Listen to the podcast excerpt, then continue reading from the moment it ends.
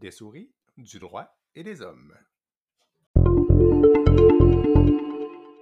Le Québec veut resserrer les règles quant aux marques en anglais ou d'autres langues. Publié le 1er juin 2021.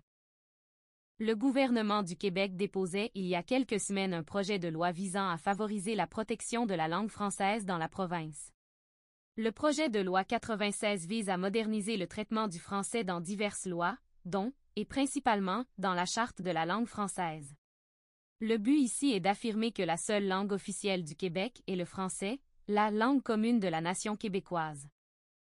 Chose intéressante côté pays, la nouvelle mouture de la charte fermerait la porte de sortie qui demeurait dans la charte quant aux marques de commerce qui sont présentées dans une langue autre que le français. Depuis 1977, les entreprises conservaient en effet en principe le droit d'afficher toute marque dans une langue autre, les marques dépassant en quelque sorte ce que pouvait régir la loi québécoise, dont sa charte. Ce faisant, les entreprises ont éventuellement compris le truc en utilisant des noms et des mots en anglais dans leurs marques affichées au Québec, au grand déplaisir de l'OQLF.